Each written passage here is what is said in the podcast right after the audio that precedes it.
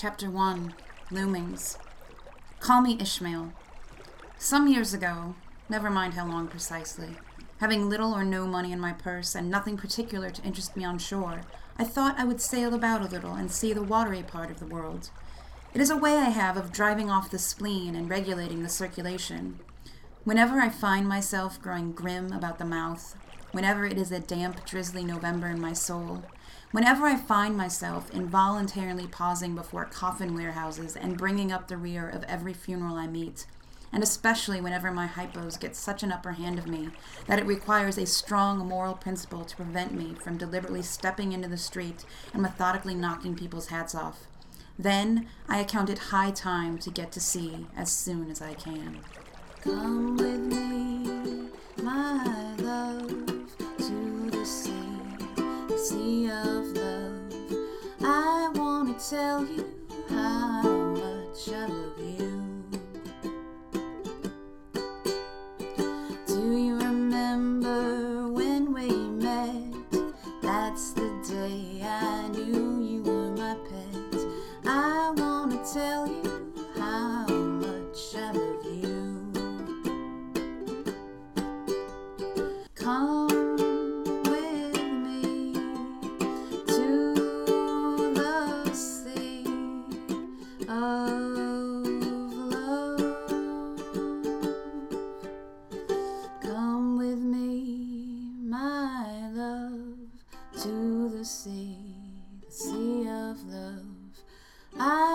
tell you how much I love you. I'm going out to sea today. Not a literal sea. There aren't any seas in Chicago. It's a metaphorical sea. I have a map and everything. I drew my own map. It is a map to my heart. Why, you might ask, would you need a map to your heart? Do you not know where it is? Beating in your chest? Where does love come from? How do you get it? Is it something that you can get? And how do you keep it? Can it be kept? Can you lock it in a box or put it in a drawer? Is it an animal to be tamed and ridden? Or is it a state of being that you have to struggle to achieve? Furthermore, does anyone make us feel love? Do they make us feel anything? Or are we the masters of our own emotions? Can we spring them into being at our command? So I literally made a map. I ordered a poster from Bird Machine, uh, Positive Cat, because I need cats saying positive things in my life, and it came wrapped in a huge piece of brown craft paper. And as soon as I saw it, I thought I should draw a map to my heart, which is something that I would do, um, especially since I love E. Lockhart's books about Ruby Oliver. And in one of the Ruby Oliver books, Ruby's uh, therapist had her draw a treasure map of boys. Um, so between that and uh, the Carte de Tendre, which is uh, back in the sixteen hundreds, Madame Scudéry, a uh, an author, drew a map to her heart, or how a map to how to secure her affections. And she called it the Carte de Tendre because the capital city was uh, tender affections. Um, And anyone who wanted to be her friend had to make their way through this map, and she would actually talk them through it and coach them through it and say, well, if you, if you don't send me enough, you know, intimate letters, you'll get caught in the, the lake of indifference, or you'll be mired in forgetfulness.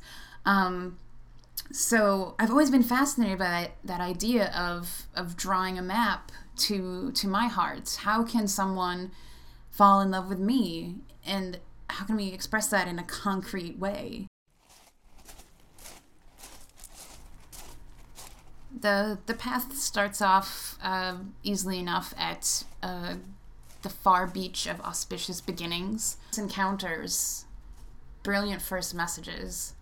Um, and then there's the mountains of witty messages. And those can be, you know, emails or messages or conversations. Um, there's the bluffs of repeated interactions, buttressed, buttressed by the foothills of laughter. If someone doesn't make me laugh or laugh at my jokes, I am not going to want to spend any time with them. Once we realize that we like running into each other, once we realize that propinquity has been at work, and propinquity is a great concept. It's it talks about how the more we meet and interact with people, the more likely likely we are to to want to become friends with them. Uh, absence, I don't think, makes the heart grow fonder. I think the more you see someone, the more you realize how like they, how alike you are, how much you have in common. The more you want to be, the more you will want to be their friend or more. Um, we become familiar and find things that we like about them. And um, from changing minds dot org, they wrote, "It is not so much birds of a feather flock together as birds who just happen to be near each other grow similar feathers." And I think we see this all the time. The more you hang out with certain people, you'll pick up their verbal tics or their mannerisms, or um, you'll start drinking their favorite drink or reading their favorite books, um, watching their favorite T V show, so you can talk to them about it. Um, for me, propinquity is the bluffs of repeated interactions on, on the map of my heart. Um, and I love how the more you get to know someone, the more beautiful they can become. Someone might have a pretty plain face, but the more you talk to them and you see their their face shining with excitement as they talk about what they're passionate about, or they they tell you about their dreams and, and something they've really worked hard on, uh, that can make even just an average-looking person just become absolutely beautiful. And I think about that article that was posted recently about the thirty-six questions you can ask to someone to fall in love. And the idea is you ask these thirty-six really intimate questions in a very compressed amount of time with a lot of focus. And it kind of takes the place of months and months and months of courtship. Um, being vulnerable with someone, uh, letting them see the the soft underbelly of you is an incredibly powerful thing. And if someone can experience that with you and still care about you, I think it's really a valuable thing. And people all over the the country um, started asking these questions of each other, even people who were in long-term committed relationships, and they were amazed at how sometimes they learned new things about each other. And I'm always fascinated by people. I love learning things about them, things I might not expect. Um, the maintenance guy who plays excellent clawhammer banjo, uh, the bus driver who is a karaoke fiend. There's just so many things about people that you can learn. And learning those things about someone that you already love is the most exciting thing I can think of. So on my map, it's mostly about conversation and interaction and the other things that people think of as being important to romantic relationships, like I have prairies of cuddling, um, thicket, the thicket of innuendos, um, but all of those are, are surrounding the slough of insincerity, the slough, slough of insincerity. That kind of thing is, it's easy to get mired down, it's easy to get lost, it's easy to wander. Um, and it's right next to the volcano of lies, um, which has created a lava lake of doubt. I doubt myself, I doubt others, I doubt my own perceptions, and right next to the lava lake of doubt are the fire fields of insecurity and low self-esteem. Um, and closest to my heart is the barn of dependability and the outfields of kindness. Of course there's a barn. I grew up on a farm. There's going to be a barn. The barn is where everything of utility goes. The barn is where the rafters are high. Um, you can hide. You can keep things you need to keep safe. Um, but it's not so close to your house that you have to look at it all the time. Um, there's the lawn of acceptance, the beach of intentionality. There's quicksand of abandonment. Um, but yeah, making this map was really interesting. And I think everyone has their own unique map. And not everyone, like th- this map to my heart isn't necessarily only meant for romantic love. There's so many kinds of love. Um, Deep friendships, uh, intimate friendships can go there. Um, and that's why the, the prairies of cuddling are kind of a circuitous route. If someone makes their way through the mountains of witty messages and the bluffs of repeated interactions and the foothills of laughter, the plains of prolonged interactions, they can take a side path to the prairies of cuddling, the thickets of innuendo, and the marsh of seduction. I don't know why seduction is a marsh. I think this map says a lot more about my subconscious than I intended it to. But it's fascinating to think about And I think I like looking at a map because a map has clear boundaries. Everything on this map has a beginning and an end, pretty much. It's delineated. And that is an extremely hard thing to do in real life with real human beings. Um, setting boundaries and respecting boundaries is something that a lot of people just take for granted. Like, it makes sense that you say no when you don't want to do something, or you say back off when someone's making you uncomfortable, or you take responsibility for your own feelings. But for a lot of people who have suffered uh, derelict childhoods, that's a hard thing to do. And I, I know I have trouble with that. I sometimes put up too many walls. I sometimes have no filter. Um, I kind of go back and forth and really have to work hard and consciously at having appropriate boundaries. But it's work worth doing, because if you can't have appropriate boundaries, eventually, no matter how well-intentioned you are or how patient people in your life are, you are going to end up driving everyone away. Or you will become so embarrassed and disappointed in yourself that you will just leave everyone behind. Um, so having this this house, my house has a little circle around it, which I guess is a fence, a lawn, and I guess that's my that's my boundary. I'm not sure if it's a picket fence or a barbed wire fence. I'm a big fan of electric barbed wire fences, which also says something about me. But I think that it, it's important to know your map and be able to share it with other people, or know if they're moving through it. I wouldn't literally give the map to someone and tell them to make their way through it the way Madame Scudéry did. But I think having the map for your own purposes is can be could be helpful. Why not try it?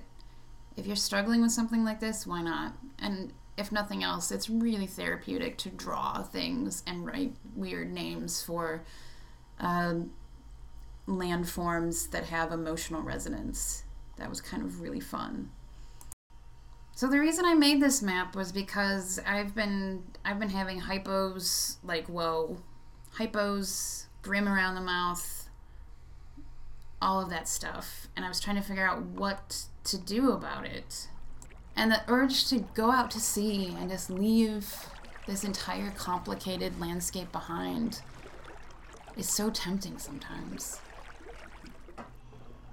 And the imagery of the sea is such a draw. I've never been on the sea. I've never been out on a boat. I've never been on the ocean. I don't think I've even been near an ocean, but between Moby Dick and Goodbye Chunky Rice, the thought of the sea as an escape is, there's just something about it. I read Goodbye Chunky Rice for the first time when uh, it was two thousand four, and I had just moved to Chicago, and the summer previous before moving had been a really intense summer. I was uh, dating someone in a not a committed relationship, but we we spent a lot of time together and we had a lot of fun together, and it was a beautiful relationship for what it was. I was I was drunk the entire summer um, on love and booze. Uh, we would spend the night together on my twin bed in my tiny, wretched, uh, super studio apartment. There was a kitchen and, and a living bedroom and a bathroom, um, and I was right next to a maid right. It was just, it was squalor. Um, And I had no air conditioning. I had one fan, and it was just so hot that summer. And we just spent so much time. I was teaching at the time, so I had summers off. So I had eight weeks to just have this bacchanalian festival of romance and drinking and experiences. And I just lived it to the fullest. I remember one night we were walking home to my place from the bar, and I had just had so much to drink. I said, "I have to throw up. Will you still like me if I throw up in these bushes?" He said, "I'll still like you." And so he waited and held my hair while I threw up in the bushes. And he did still like me. He just didn't like me enough. And what does that mean? He didn't like me enough to really care when I moved to Chicago. He didn't like me enough to have any kind of desire to keep up with me or follow me. Um, but in retrospect, I think, does... is that what I really wanted? Or had our relationship of a summer been enough? Was that all it needed to be? I, I don't know now, but either way, it's over. And that really, that really bothered me, and I don't know why, but I just felt like it was, I would never be enough for someone to choose. But sometimes I think I just have to be enough. Like, the person who needs to get through this map that I've drawn needs to be me, first of all. I have to have these conversations with myself and be okay with myself before I can even and ever think of watching someone else try to navigate their way through this map. But reading Goodbye Chunky Rice was really helpful, because the lines about you're a flower, you're a plant that's outgrown its pot. Like, I had reached the end of what I could do in the town I was living in, and I had to go somewhere bigger with more challenges and more opportunities, and I had to leave behind a lot of really good friends. And actually, I left behind a lot of really bad situations that weren't uh, benefiting me. But it was still hard. It's hard to leave what you know, and it's hard to leave behind uh, what's comfortable and what's familiar. So reading about Chunky having to leave behind Dandel and realizing that they they weren't leaving because they didn't love each other. They loved each other so much that Dandel could say, go off and find out where you need to be. Where you need to be is not here, even though when you're with me, it's the closest to home you've ever felt. And understanding that you can love someone and yet let them go and wish them well is a hard lesson for a lot of people. Um, and I know it's it's been hard for me. Gather your things. It's high time we went out to sea. The weather, the weather, whatever the weather, as long as we stand together. The weather, the weather, whatever the weather, as long as you stand by me. And you read the map, and I'll plot the course, and we'll both look at the stars to find our way home.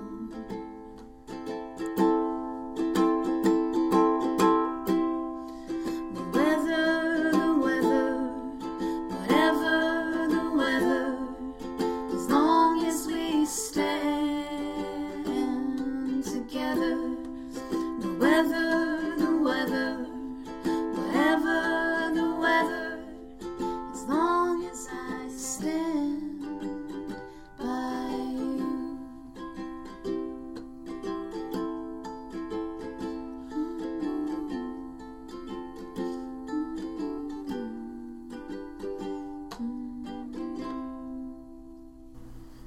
Thank you for listening to this episode of The Spindown with Julie Jurgens. You can see my map at the spindown dot tumblr dot com.